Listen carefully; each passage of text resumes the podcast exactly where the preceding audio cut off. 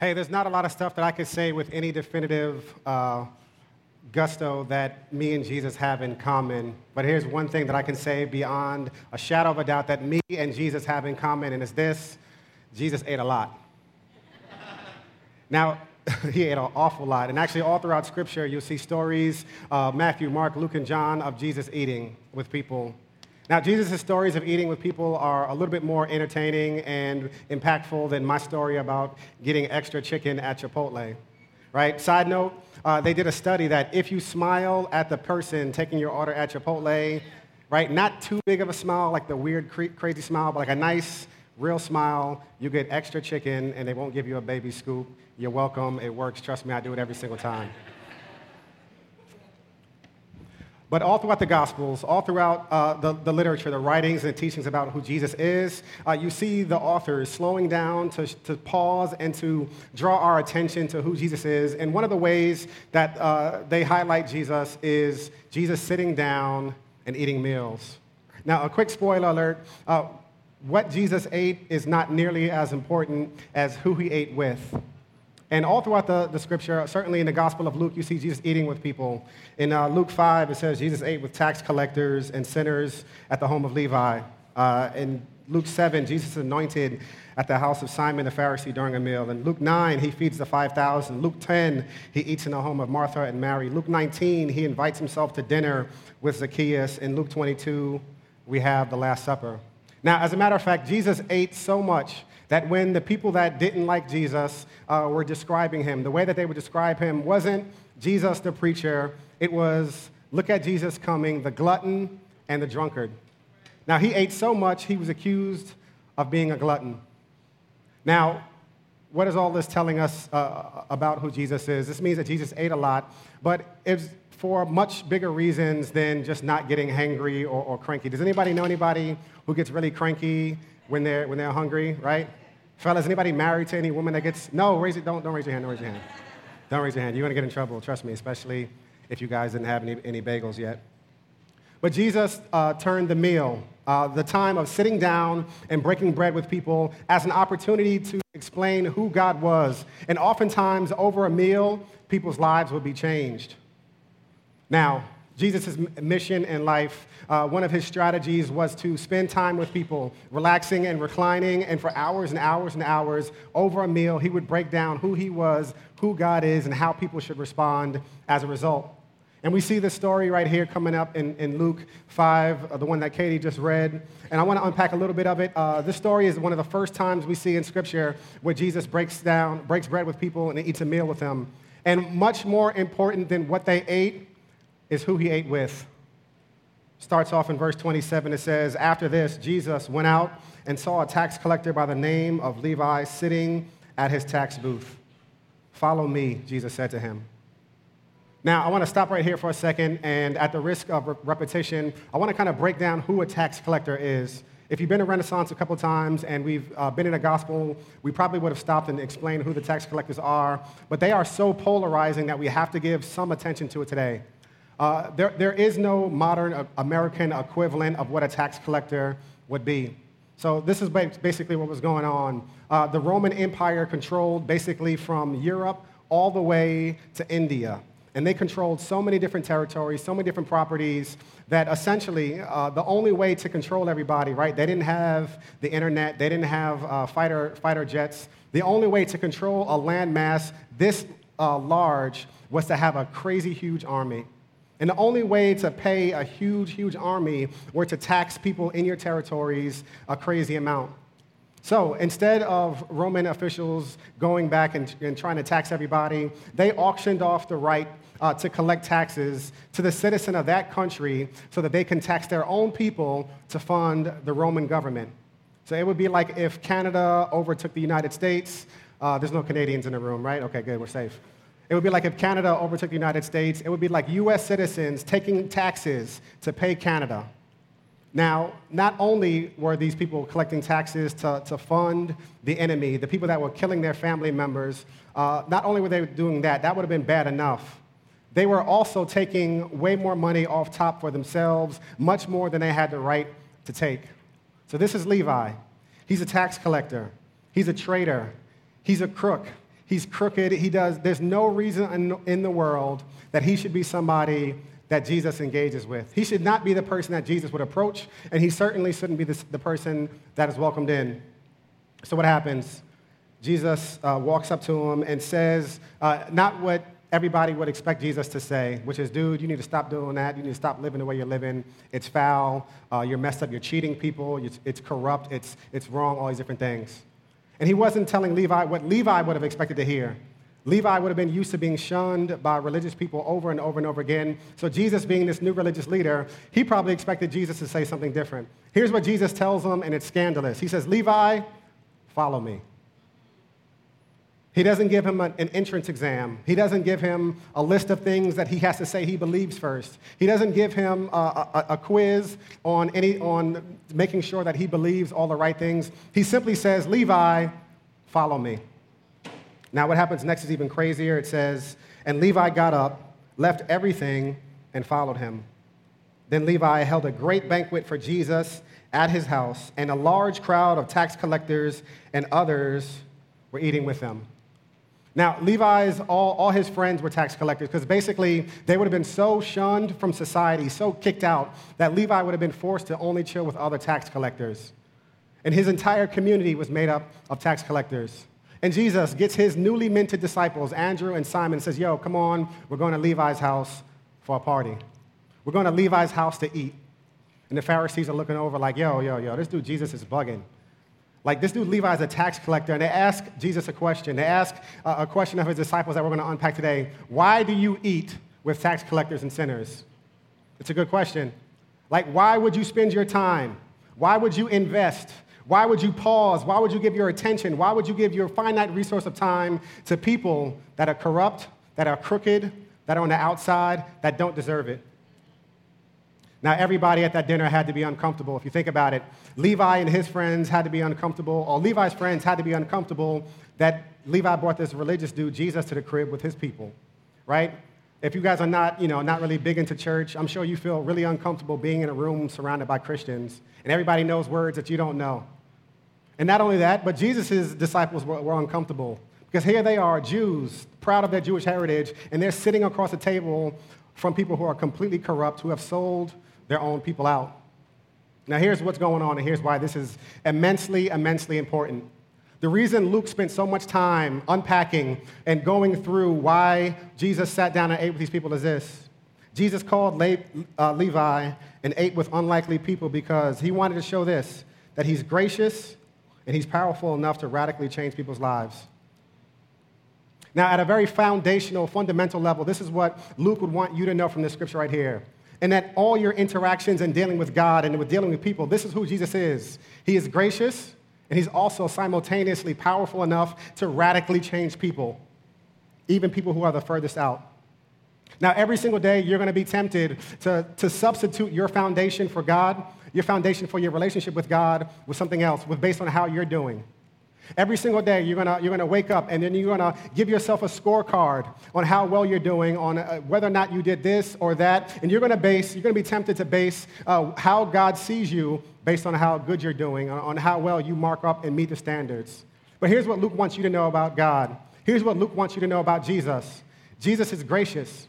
And if the foundation of your faith is anything other than this guy, Jesus, is gracious and he deals and he rocks with unlikely people, people that don't deserve it, and not only is he gracious, but he's also simultaneously powerful enough to bring radical change in their lives. If the foundation for our faith is that God is a professor, that he's waiting to grade our papers, or that he's a coach that's evaluating your game film, or that he's a boss looking at your quarterly review, or that he's a teacher that uh, just gave you a pop quiz yesterday. If our perspective of God is if any of these things, it's really going to uh, make your walk to not be something of joy, you're not going to be happy. You're not going to enjoy what God has done for you in Jesus. It's simply going to just be another thing that you have to do and another thing that you'll feel guilty about not doing. Here's what Luke wanted you to know Jesus is gracious, first and foremost. So gracious that he would go to Levi, somebody that would be the last person, would be the furthest out of the spectrum, as a radical example of this. Listen, if it was based on how well people did or, or, or even whether or not people had me on their radar, then Levi would have been the last person that Jesus would have called to follow him. Jesus called him to follow him. He approached him, even though Levi wasn't thinking about Jesus. He was sitting in his tax booth. Verse 27 says Levi was sitting at the tax booth. He was doing dirt when Jesus came up to him. Now, here, here's what this means for you if you're not a religious person. If you're not a religious person, if you're not somebody that really bangs with church, uh, and you feel rubbed the wrong way by, by God or by, or by Jesus, listen, check this out. 99.9% chance that that's not Jesus' fault. That's the church's fault. That's our fault.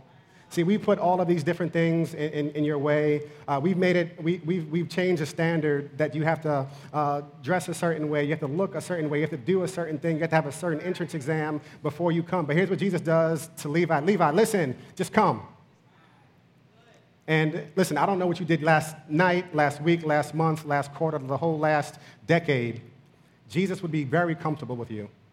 He would be so comfortable with you that he would go chill with you. And not just with you, he would chill with all your friends. And he wouldn't just go there and, and, and grab a, a, happy meal and get in and get out as fast as he could. He would recline at the table, kick off his chancletas, and sit there all night and hang out with you.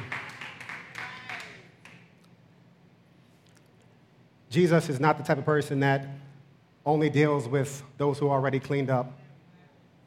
Now, here's what you haven't, you know, what I want to let you guys know if you haven't figured it out already.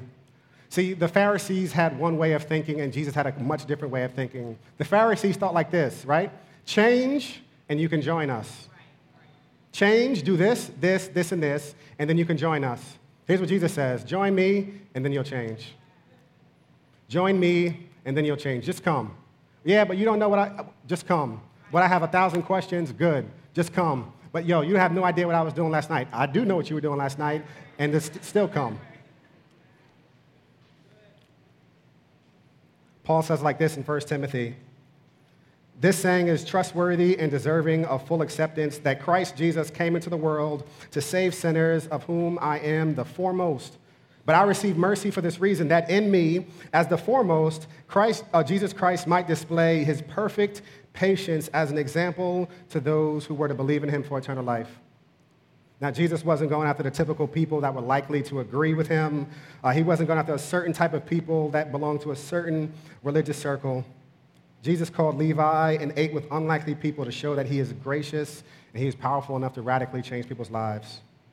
Now, this same Levi, also known as Matthew, so Levi is Hebrew, and uh, the, the, the the Greek word version of his name is Matthew. So the Gospel of Matthew, for example, is attributed to this guy that we're talking about today. So the same guy that was corrupt, that was a crook, that was a snake, this guy wrote the Gospel of Matthew. And he followed Jesus. And he's one of the most influential people uh, to ever follow Jesus, one of Jesus' chosen disciples.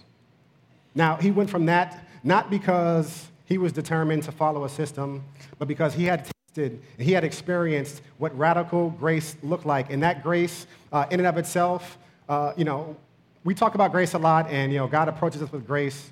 And uh, one of the things that I love to say is, or it's a quote that I've heard, and it's, you know, we are saved by grace alone, but not a grace that leaves us alone. Right? We're saved by grace alone. The foundation, of the, the reason that God can engage us is grace alone. If it were deserved, he would have never approached Levi. But it's not a grace that leaves us alone. It's not a grace that leaves us to just develop on our own. Paul says like this in Philippians 1 and 6 that being confident of this one very thing, that he who began a good work in you will complete it. The same Jesus that started a good work in you, Levi, the same work, Jesus that started a good work in you, the same Jesus that you feel calling you right now, he's going to complete it. Now, some of us in this room, um, you know, might feel stuck like we don't know what to do next. Like we don't know what our next step is. Like we don't, uh, you know, we feel stuck in life. We have no idea where we're going next. Listen, you need to know that Jesus is gracious and he's powerful enough to lead you. Others of us in this room, you might be stuck in some, a different situation. It might be something that you've been embarrassed about for, for years. It might be a, a dirty little secret that you have that you would never want on one of these TV screens. And you need to know that Jesus is gracious you need to know that Jesus is not only gracious, but that he's powerful enough to radically transform your life. So you don't have to keep your little porn addiction in the closet and wait until you have cured yourself to then come to Jesus, to then come to the body of Christ. Listen, come, follow me.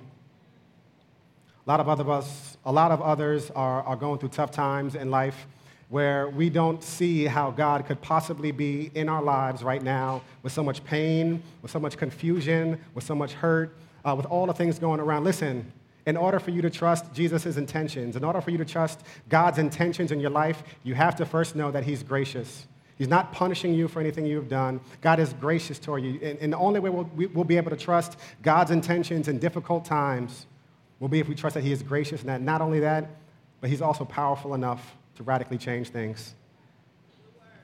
Now, this is why Jesus is so dope. Uh, not because he gives us a, a, math quiz to study, but because Jesus simply calls unlikely people to follow him. And guess what? He changes people. He changes people. Now, because Jesus is, is, is gracious, uh, you know, a lot of people, uh, you know, got offended uh, by that. But some of the people were so welcomed in that uh, Levi was so blown away by experiencing what Jesus had done in his life that his first reaction was to invite all his friends, right? Now, Levi wasn't worried about how his friends would interpret him inviting Jesus. He wasn't worried about what other people would think of him. He wasn't worried about what even Jesus would think about him. He said, Listen, what I've just gotten is so amazing. Yo, would you please come to my house? And not only that, yo, just please come, and I'm gonna invite all my friends because they have to meet you. See, one of the signs of a life that has actually been affected by Jesus, and I'm not talking about religion, right? I'm not talking about a life that's been affected and, and, and dominated by going to church or, or being a part of a club or anything like that. A life that has been affected by Jesus, naturally, one of the natural extensions is for you to automatically, to instinctually, to want to reach out to other people, to tell them about what, they ha- what Jesus has done for you. Now, here's what is not going to make you want to talk about your faith or to live out your faith in the public way. If the Jesus that you're experiencing is all about things that you have to do, man, you're not going to want to tell anybody about that. Because if it's all about what I got to do, I don't want, I wouldn't want you to be beat down the same way I'm beat down. So please, you be happy over there, and I, I wouldn't want you to be infected by this religion thing that I got going on in my life. What Jesus came to do is so radically different. It's so radically different that he calls people who are the furthest out, the people that we would never think about in a million years would have a chance of following Jesus, and those people become followers. Now, here's what I want a lot of you guys to do and I'll, I'll, just say it Levi held a great banquet for Jesus at his house, and a large crowd of tax collectors and others were eating with him. Now, and, and, and here's what I want to do I want us uh, to be a type of people that don't keep whatever we have going on in the inside inside. And quite frankly, uh, we have these community dinners, and these community dinners are a way for you to get people plugged in, not to come to invite them to something that's super deep, uh, not to invite them to a Bible study or a church service or anything, but just to get connected to other people who are trying to follow Jesus. Now, these uh, uh, dinners are very, very, very, very, it's a great way to get people plugged in, uh, their first step into the door. And people who might not come to a church service might come to a community dinner. And all you're doing is connecting with people, saying, listen, we're going to connect with people over a meal. And I want you to sign up, and I want 15 of you guys to host them all over the city and we want to just bring people in. And we're not going to invite the typical people. We're not going to invite everybody, you know, you're invited, obviously, but we're not going to look for other church friends from other churches in the city to invite. That's not what Jesus is, uh, would call us to do in the scripture. We're looking at the people who are unlikely. We're looking for the people that would never, you know, we would never think in a million years would step in, into a church or step into a relationship with Jesus. And here's what we have to believe. We have to believe that Jesus is gracious with us, but he's also radically uh, powerful enough to change people's lives. That it doesn't matter how left your coworker is. It doesn't matter how right your, your, your, your uh, classmate is. It doesn't matter how, where any of these people are. Jesus invited people radically to follow him, and people that would have never in a million years made sense that they would be his followers. Now, we have to be a church full of people that are not content to just believe the right things about God and to come to church and, and, raise our hands and sing good songs. These are all fantastic things. I love a good song. I love a good sermon. I love all of these things. But if Jesus has really truly done something in our lives, what, the, natural, the natural extension of that is to be inviting to Jesus. Not to religion, not to do uh, 50 things on a list, but to engage in this guy named Jesus that is so radical that he'll engage with the people who are farthest out in society. We're not like the Pharisees that say, join us uh, after you've already changed. Jesus is telling us, join us now and then you'll change. Right now, no quiz, no prerequisites, Levi, just come. Levi, there's nothing you have to do, just come. You don't have to, you know, just come. Levi, just come and I promise you you'll change. And this is the invitation of Jesus to people. Now, let me just talk about the 800 pound gorilla in the room. Uh, in New York City, uh, in 2015, one of the most difficult things uh, on a lot of people are talking about your faith, right? A lot of our, us in this room, your classmates or your coworkers might not even know you're a Christian. It's not something that you wear on your sleeve. Uh, and in some circles, it's almost shameful to be a Christian, right? Like, oh, you go to church? Why would, like, why would you do that? I don't even know that people did that anymore. Like, people still go, people still go to church. You, like, you're a Christian. Why would you do that? Like, aren't they all hateful and uh, they hate everybody and all those different things? Now, talking about your faith is, is, certainly not an easy thing. It's not an easy task. But I wanted to highlight a couple of things from this story that are monumental. The first thing is this Levi talked to his friends about Jesus. Now, I am not a, a person that would put a blanket statement to say, never talk to strangers. That's not what I'm saying. But I am saying this I want you guys to think about people that are already in your circle. I'm not talking about, you know, getting some tracks and passing them out on, on 2 to strangers in the street, telling people, that, you know, say this prayer or else you go to hell. I'm not saying that. But Levi talked to the people that he was already connected to. And the first part of following Jesus in this way are thinking about the people that you are already connected to. And I'm not saying force conversations. I'm not saying think of some strategy that you can work in Jesus, like, okay, when he mentions LeBron James, I'm gonna talk about his hairline. And then when I talk about his hairline, I'm gonna say, man, praise God that my hairline ain't like LeBron James. And then I'm gonna say I'm a Christian.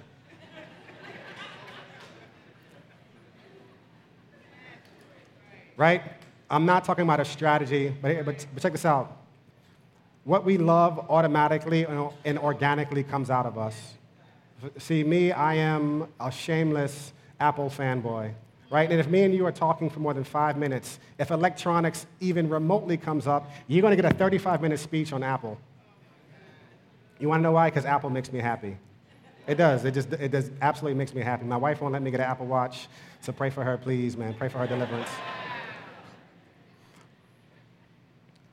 But if you talk to me about anything that has to do with technology, I'm going to talk about Apple because Apple makes me happy. It makes my life joyous. I would buy Apple socks if they made them. I would buy anything Apple made. I completely believe in them. I am drinking the Kool Aid 100%, and I'm not even ashamed to admit it.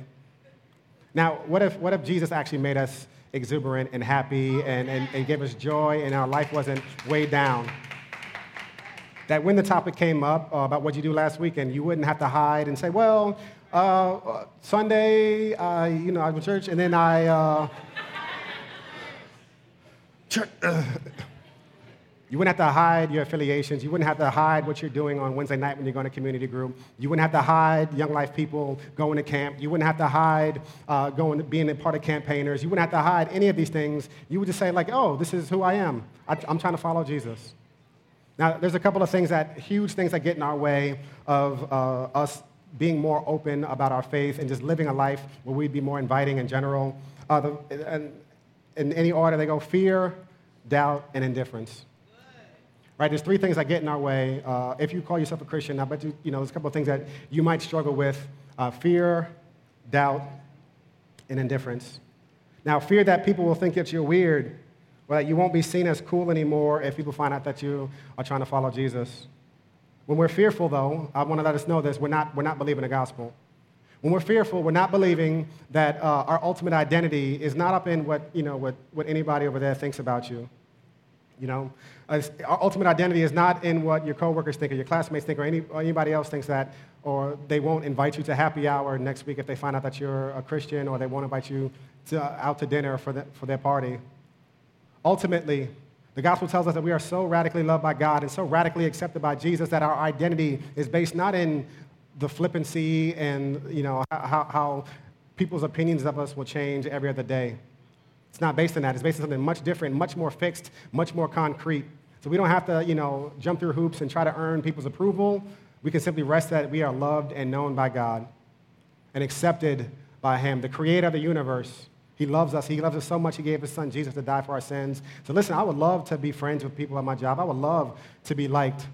I'm a people pleaser by nature, so trust me when I tell you that this is probably the one that hits home closest for me. But even if they don't like me, even if I'm not invited back in, I'm not living in fear of other people's opinions because other people's opinions of me don't define me. Now, there's a couple of things you should be fearful of. You should be fearful of unnecessarily offending people. You should be fearful of trying to shove something down somebody's throat. You should be respectful. I'm not saying go out and start, you know, calling everybody on your phone and start going, start going hard. but I am saying the natural rhythm of your life. Examine it. What are the opportunities that you have to talk to people about just your, your life in general and to do that? So that's the first thing fear. Second one is doubt.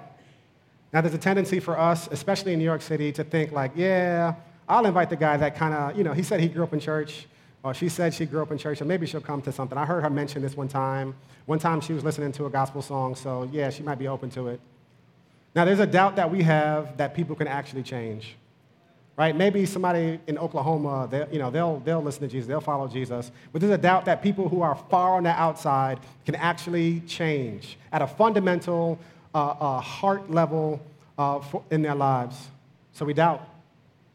But Jesus shows us this interaction with Levi to let us know listen, this dude was the furthest person out and there's nobody on your radar, there's nobody on your friend, there's nobody that is outside uh, the boundaries of becoming a follower of Jesus. And this is not to say that there's a 100% success rate, and there is no such thing as a success rate. This is to say that there is nobody that is uh, more prone to follow Jesus than others. There are a ton of people who are more prone to come to church than others. But there are, there's nobody that is more prone to follow Jesus than others. Here's how Paul says it in Romans 3. He says, Nobody is righteous, no, not one. Nobody understands, no one seeks God. All have turned aside. Together they have become worthless. No one does good, not even one. So the gospel says that nobody seeks after God. The gospel says that you didn't seek after God, but Jesus sought after you. And even though you didn't deserve it, he still sought after you. How are we doubting the power of God in our lives right now? How are we doubting the power of Jesus to actually change people's lives that we say, yeah, this professor would, not, yeah, they would laugh me out of the classroom if they knew I was a Christian. Or this dude, man, he would laugh me out, he would laugh at me like crazy. This guy in my barbershop, man, he talks so crazy about Jesus. He's, he would never, ever in a million years. I want to challenge that, that, that perception. There's nobody that is too far out. And Jesus goes after Levi, and he eats with these unlikely people to show us that he is gracious and he is also powerful enough to radically change people's lives. Now, the, the third one that gets to us is indifference. And indifference is basically not caring really as much as what people do. Uh, and that's usually rooted in, in us not being super satisfied with our relationship with Jesus. Right? So we're like, listen, whatever you're doing is making you happy. Listen, just keep doing that. I'm not going to step on your toes. I'm not going to you know, that's, that's the narrative of our day. I want you guys to think about this. For the last, you know, couple hundred years uh, in this country, we all have these things called cultural narratives, and these change every 50, 100, 200 years, right? And the cultural narrative of today is individualism. Do whatever makes you happy, and if you don't, if anybody challenges what makes you happy, if anybody challenges uh, you doing your individual thing, whatever you have determined to be the best thing, they're hateful. Not only they're hateful, but they are bigots and all those other different things, right? But here's what eh, Jesus is staunchly opposed to individualism. There's never been anybody that has ever encountered Jesus where Jesus said, Listen, yeah, yeah, yeah, yeah. Just do whatever you want, man. Do whatever makes you happy, bro. Right. Jesus did the opposite. Right. He says, If anybody wants to come after me, let him first deny himself, pick up his cross daily, and then follow me. He's saying, Yes, there's an individual that's going to have to die to self every single day to follow me. Now, if we are living lives where Jesus has become a set of rules, where he has become an obligation for us to fulfill, then the last thing we're going to want to do organically is talk about our faith because why would we ever want to load that on somebody else? But then again, we're not believing the gospel because the gospel message is uh, undeserving people got unconditional acceptance by an unobligated giver. That undeserving people get unconditional acceptance by an unobligated giver. And if that's the case, this dude Jesus is dope. This dude, Jesus, is the most incredible thing in the world, and we can't be indifferent uh, to others uh, to not want to introduce him into the relationship uh, with them. Again, man, one of the best ways that we have thought over this summer, we've thought and we've prayed about what we want to do this summer to open the doors, not to Renaissance, not to church, to uh, turn our attention outward uh, so that we're, we're not thinking insular, but we're thinking outside of these four walls, was to do these community dinners right, at your house, at different people's houses, to invite your friends, and to, and to start to live on mission with Jesus. Now, our goal certainly wasn't that anything that we're doing would be gloomy, but certainly we believe that our walk with God is not only a community project, but being in community actually brings life, right? Being connected to a healthy, vibrant community actually brings life. Now, I'm, I'm sure you guys would agree with this, right? I'm sure you guys have seen teenagers that were good kids and they get caught with the wrong people. And next thing you know, their pants are at their kneecaps and they got, you know, and, and they're getting locked up every other week and they're getting kicked out of school. You want to know why they turned? Because of the community they got connected with. Or, you know, somebody in college who was a normal person and then they get caught up with some cult or some crazy religious joint and then now they're like super weird. And they were normal until they met that one group of people that were like, filling their head with all this crazy stuff, making them stay away from their family, and just a bunch of weird stuff. Right? The community that we are a part of are going to determine and, and, and, and steer the direction of our lives. And being a part of the right community brings health. Here's one of the best ways I know how to tell it. Uh, in his book, uh, Outliers by Malcolm Gladwell, he tells a story about this town in Pennsylvania called Roseto, Pennsylvania. And it was these group of people called the Rosetans and they all came from Roseto, uh, Italy. And this uh, group of people were so amazing because, uh, unlike everybody else uh, in their surrounding area, none of the Rosetans were getting heart disease. Now, this is before cholesterol medicine and you know, TV commercials with like 700 uh, side effects and all these different things. The Rosetans, even though everybody else was getting crazy heart disease, these people were not dying of heart disease. They were simply dying of old age. So they were a medical mystery. Doctors went on research trips to find out what about the Rosetans made them alive and healthy when everybody else was getting heart disease. So first they thought, well, maybe these people have like really good DNA. Maybe they come from a really good stock of people that just live really long time and that their genes are genetically uh, um, protective against heart disease.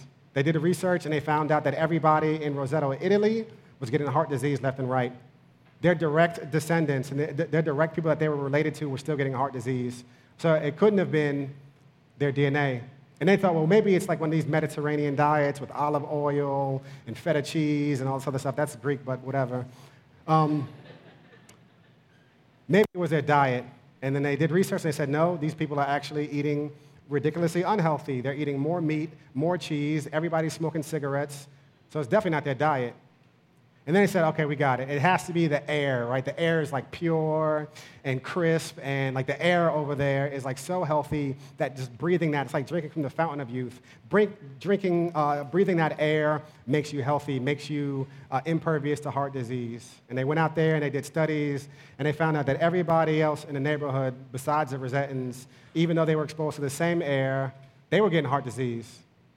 So finally, they closed the books and they went to Roseto, Pennsylvania to do on the ground research to figure out what about these people are making them live so long. What about them are making them so healthy that they're not getting heart disease like anybody else? And they found out this it wasn't what the Rosetans were eating, it was who they were eating with. See, when they came over from Italy to America, they had formed this extremely, extremely tight knit community that every single day, every single day, the breakfast, lunch, and dinner, they were eating with each other, and they were sharing life with each other, and they were breaking bread with each other, and they were never alone by themselves. And they shared each other's burdens, and they loved each other, and they, and they worked things out together. And the simple fact that they were a part of a healthy community brought them life.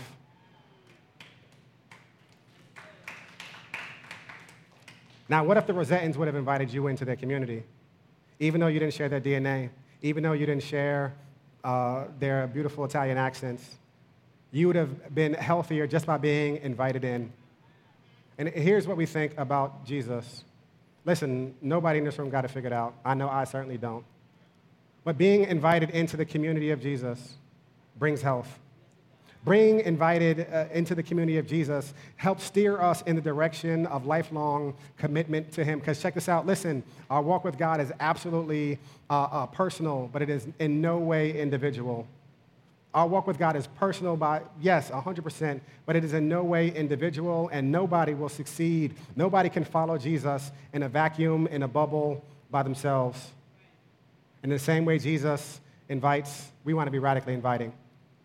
We want to be radically inviting to even the people that are on the furthest way out, even the people that we don't think could ever, ever, ever, ever uh, come to faith in Jesus. In some of you people in, in this room, some of you guys got invited by somebody and you might have got tricked. Maybe you didn't even know you were coming to church today, right?